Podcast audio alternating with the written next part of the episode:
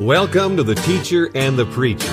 This program is all about the importance of coming to understand that the Christian community and the Jewish community have more in common than we have been led to believe. Rather than seeing each other as against each other, we need to come to a point of seeing that the statement that our country is a Judeo Christian nation is much more than just a mere statement, but truly reflects the reality of our nation as it was and should remain.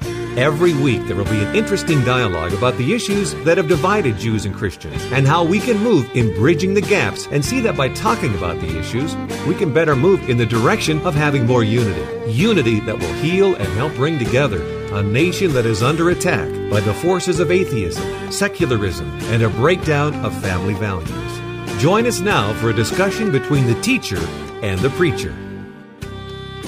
Welcome to The Teacher and the Preacher, and thank you for joining us this weekend. I'm the preacher, Dave McGarrah. And I'm the teacher, Harold Berman.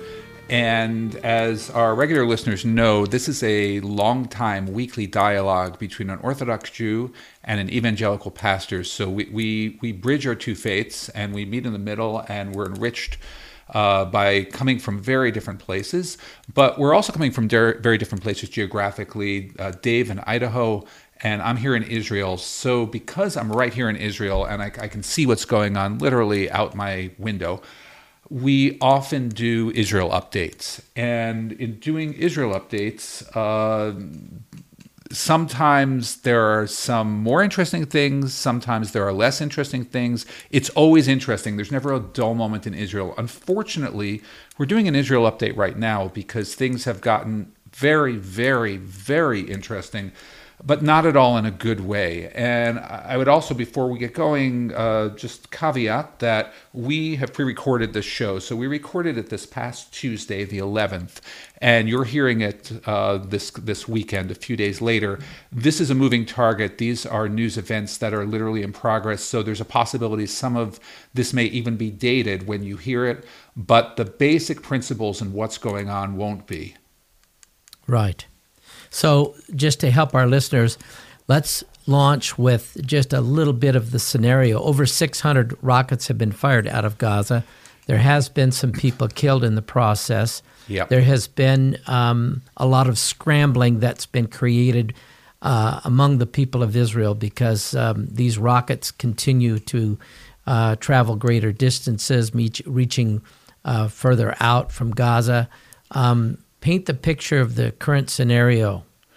So, the current scenario is I am fortunate relatively. I live in Efrat, which is near Jerusalem. We're inland a bit. And because we're inland, uh, and we're not really where the rockets are being fired, although there were rockets fired that hit north of Jerusalem. Uh, we have had, by the way, in the past, uh, when there have been rockets from Gaza, rockets that went near here. But fortunately, up to this point, uh, ne- never here. So this hasn't impacted me directly. Uh, in terms of personally, but it, it's all very personal in Israel. And uh, for those communities, particularly right along the coast, which is to say, north of Gaza, if you were to look at a map, you would see Gaza. And then north of Gaza, there is a city called Ashkelon. And north of that, Ashdod. And then you get to Tel Aviv. So and, and you, some people have heard of Sderot, which is a, a small town right on the Gaza border. So they're often the first hit.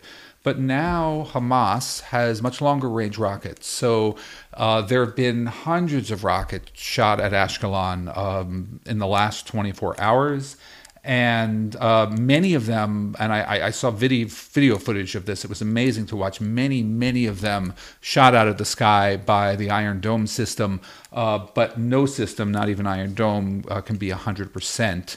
And uh, unfortunately, some of those rockets have made contact, and they've made contact now north of Ashkelon, going toward uh, Ashdod. And what they're really aiming for is Tel Aviv, because that's the largest population center. Right.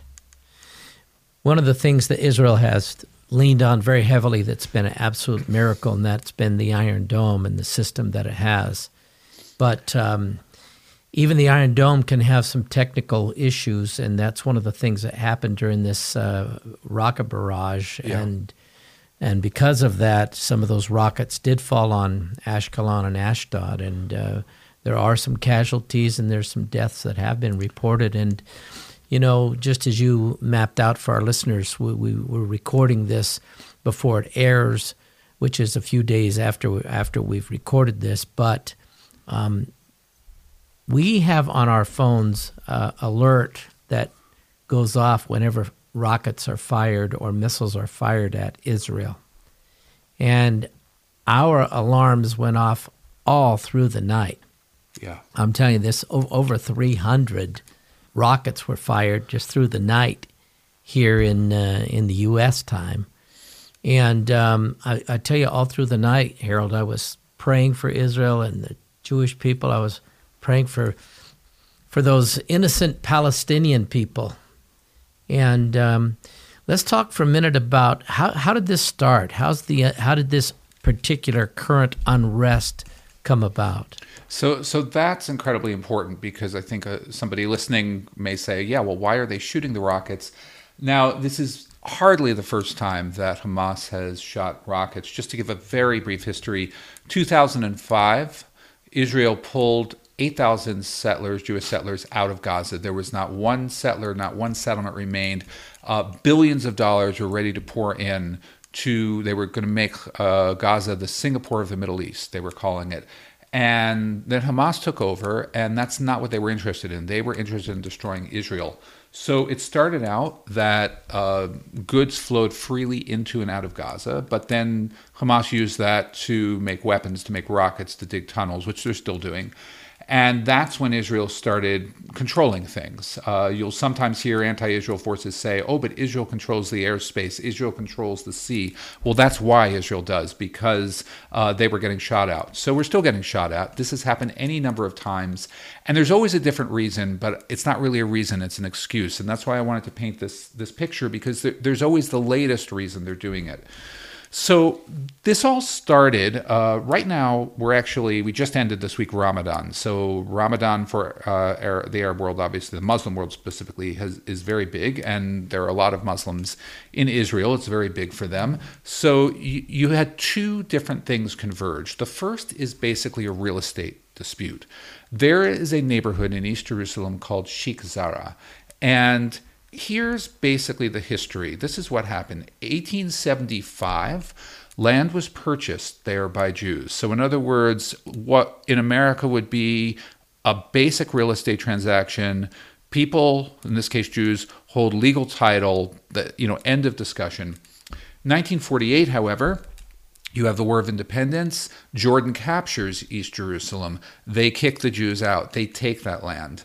They then move Palestinians or Arabs under Jordanian control into the property on that land. Israel gets it back in 1967. Uh, and now the land of, uh, under the land laws of Israel, well, the land is registered to Jews. They had it before 48. Just because Jordan, uh, you know, took it in a war doesn't mean now they don't. Uh, it was never registered to the Palestinians living there. They never purchased it. It was never registered under Jordanian law. They were renters. Period. So the residents actually agreed in the early 1980s that the it was the Jewish organization that owned the land, and the court said, okay, so you have to pay rent. Well, they've refused. This has dragged through the courts and all these years, and now finally a court said it's an open and shut case. You don't pay rent, you get evicted. That's the way it works anywhere, and somehow that has now become hey, uh, the Jews are ethnically cleansing us. And basically, what they're saying is, well, yeah, there's the land law, but we don't like that. So, uh, because we think we should live here. So, uh, that was the first thing. And then the second thing, that fueled it. The second thing was you had tens of thousands of, Palestinians, Arabs, going up to the Temple Mount Al Aqsa uh, for Ramadan.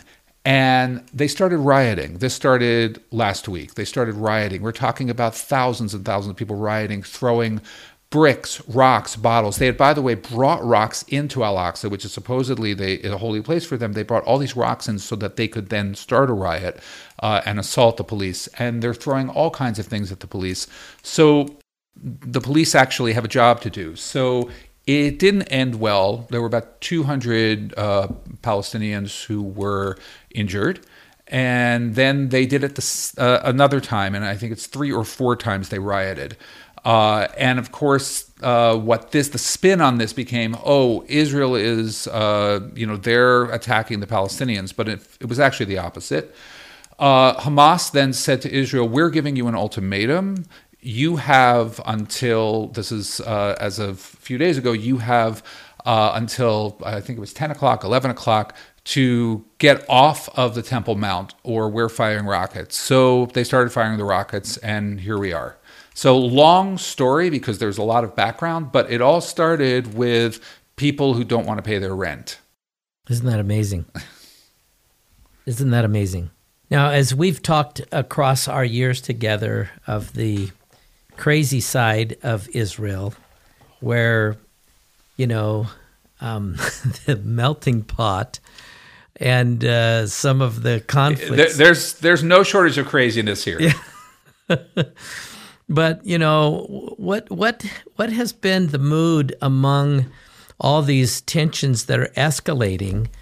Have the Arab Israelis um, called for calm? Have they uh, thrown gas on the fire? Have they tried to quell things? Uh, talk about that. Uh, so, uh, you know, it, it's hard to generalize because we're talking about uh, basically 20% of Israel's population uh, about one and a half million people. So obviously there's a range, and there are actually Arabs in Israel who are staunch Zionists. Uh, not it's not a huge majority of them, but they exist, and uh, so I I, I, I want to say that because I, I, I don't want this to be just a sweeping generalization for all of them. Having said that. Uh, the overall mood among the Arab population appears to be throwing gas on the fire. Uh, there have been protests, there have been riots in uh, areas that are largely Arab. There's a city called Lod. Uh, uh it's actually mentioned in the Bible as Lydda, uh, but the city of Lod uh, is a largely Arab city. It's actually right next to the airport. And uh, I just saw footage today. They were rioting in front of the hospital in Lod and trying to prevent patients from being admitted. Now, this is a hospital, by the way, that serves a largely Arab population. But this is the kind of thing that is going on. The police are out in full force, the army is out in full force. I don't want to make it sound like it's martial law here because, like, for example, where I'm living, it actually seems sort of like a normal day today. But if you go to places where there are large Arab populations, you'll see a very different story because, yeah, they are throwing gas on the fire. Yeah. This is a very serious situation. You know, when Israel calls up 5,000 of their reserves, and when the police are absolutely overwhelmed to the point that uh, when other issues are arising and no police are available, you, you realize, wow, this is very consuming. We have um, over 300 that have been wounded among the Palestinians uh, that they're reporting. We have um, the cancellation of uh, Jerusalem Day and uh, some of the things that are connected with that. Actually, we, we should we should mention that because um, you know I, I, think there are no accidents in the world. You know, God, God, is ultimately pulling the strings, and this is one of those cases where just the timing hardly seems like it could be an accident. Uh, so yesterday, this is now uh, for for our listeners Monday, this past Monday was an Israel Jerusalem Day, and uh, this is the anniversary of in 1967 when Israel took back the rest of Jerusalem. Jerusalem was unified. It's it's obviously a big day. Uh, there is normally a parade that goes through, and it, by the way, it, and there are there are people who have very different feelings about this, uh, and you could make a case either way. But there are there's a parade that goes actually through the Muslim quarter of the old city, and the people who do it are pretty right wing, and they feel like, hey, we're saying, hey, we're here, we're not going anywhere. You could also make the case that's a provocation. In any event, things were so serious that the police said um, we're rerouting the parade. Uh, but that this is happening on Jerusalem Day. This is supposed to be the day where we're celebrating the unification of the city and we have you know rioting on the Temple Mount and rockets and everything else. Well, there's a major fire that's been set on the Temple Mount. Yeah, and they have yet to report really what's been damaged or burned. But I mean, as I said earlier, that this is a very, very serious time and, and issue. And one of the things that always ends up being a part of this, and that is the, the global leaders uh, and the and the global criticism towards Israel. And yeah. there's I, no I know pretense I, at being objective, honestly. Yes, right, right. And and and so let's talk about that because you know, no matter what Israel does in the way of its defense of itself, there is going to be unfair and untruthful criticism. Yeah. So the, the UN already is planning, you know, they want to have an inquiry and they want to condemn Israel. And that's just the UN is nothing if they're not predictable uh, when it comes to Israel. Um, and, and listeners, you can look this up. Uh, the majority of resolutions that condemn a country in any given year are against Israel. The majority, not China for human rights violations, not Iran, Israel. So you have the UN, you have the European Union calling, and this is the common code you hear in all of the situations, calling for quote restraint on both sides, um, you know, condemning the killing on both sides.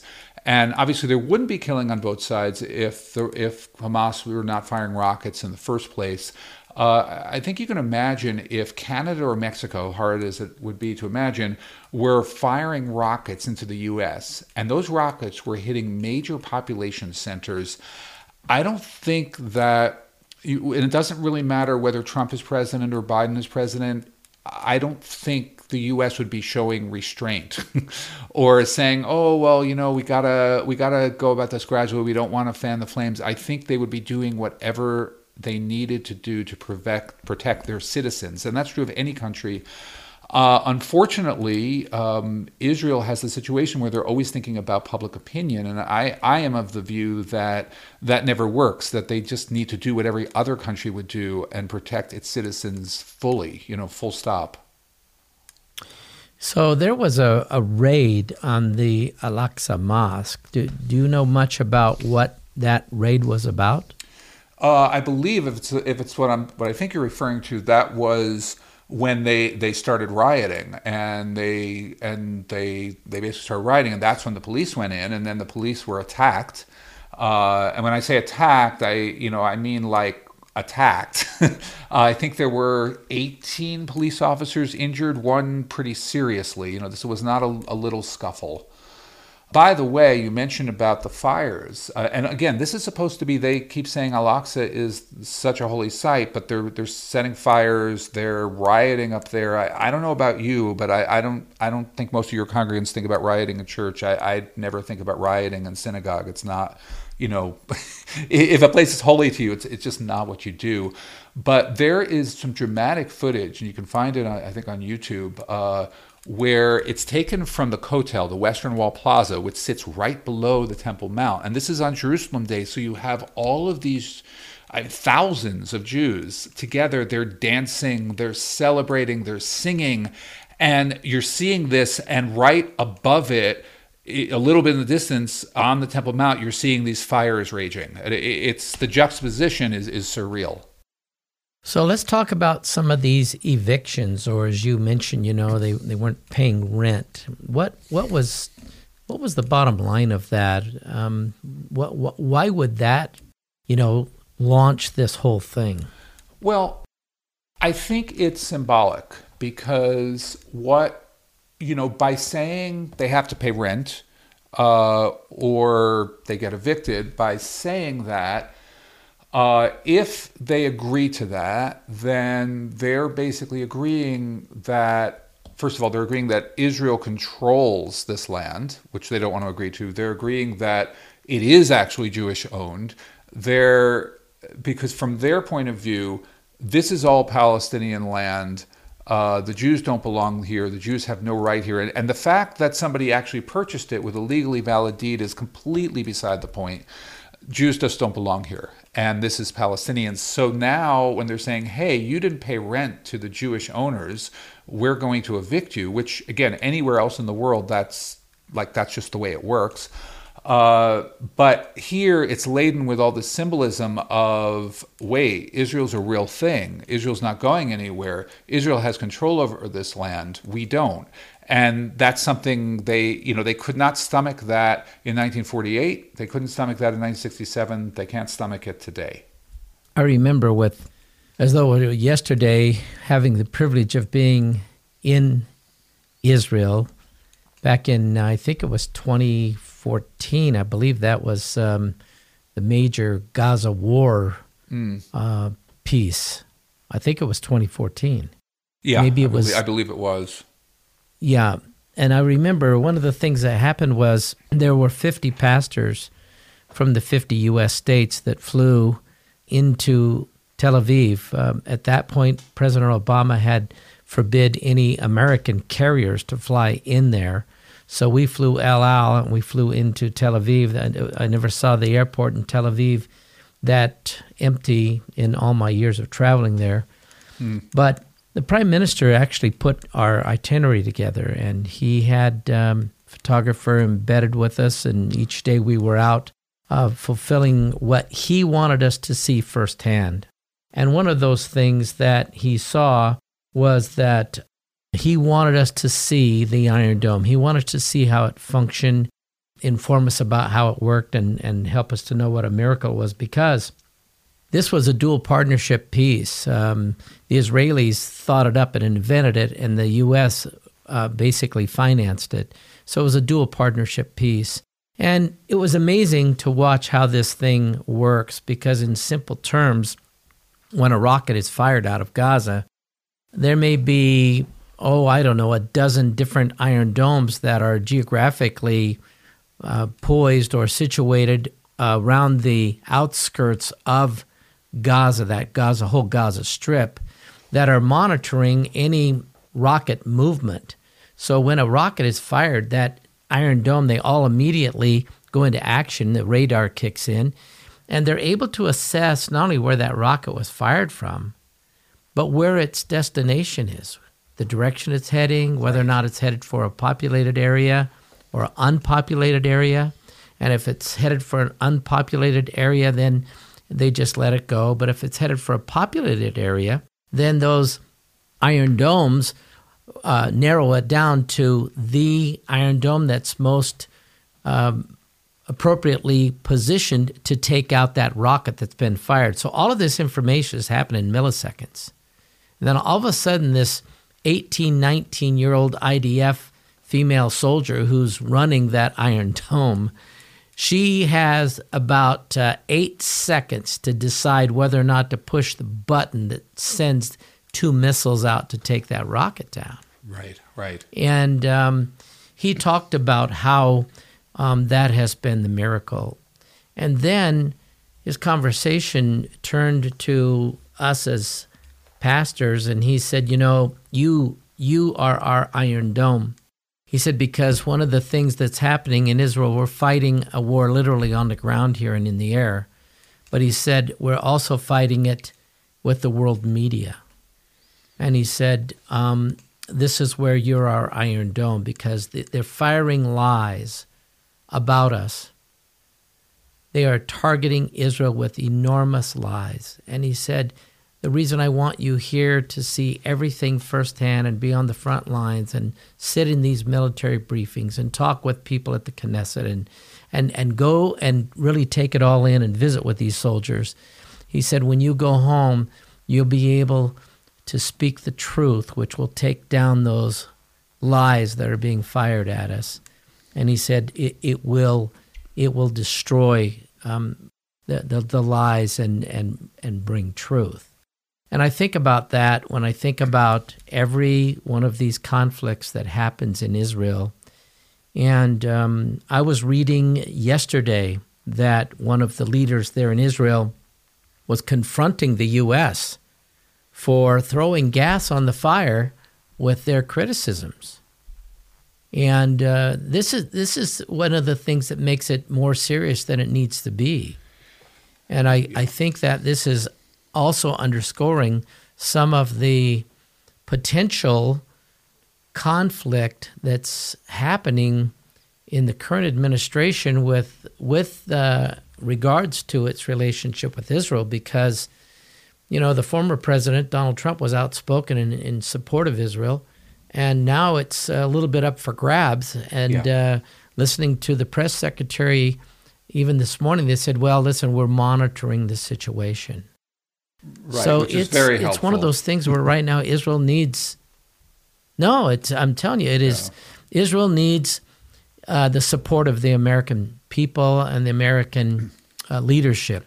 100%. Uh, Israel needs to have its own um, uh, Knesset be able to to come together on some of these things because it can be so divided politically. But when when the country is under fire, wow, you you just have to you know call a timeout on all the minor stuff and deal with where the fire is burning. You know, Yeah. and this is where we pray. We we encourage our listeners to pray for Israel. We encourage our listeners to pray for for um, the protection of all the people and for wise decisions to be made. And um, it's a it's a very concerning and very critical time right now. And, and so I want to encourage our, our listeners to really pray for Israel, pray for the peace of Jerusalem, stand with Israel. God is going to bless those who bless Israel, and He takes very seriously what He said.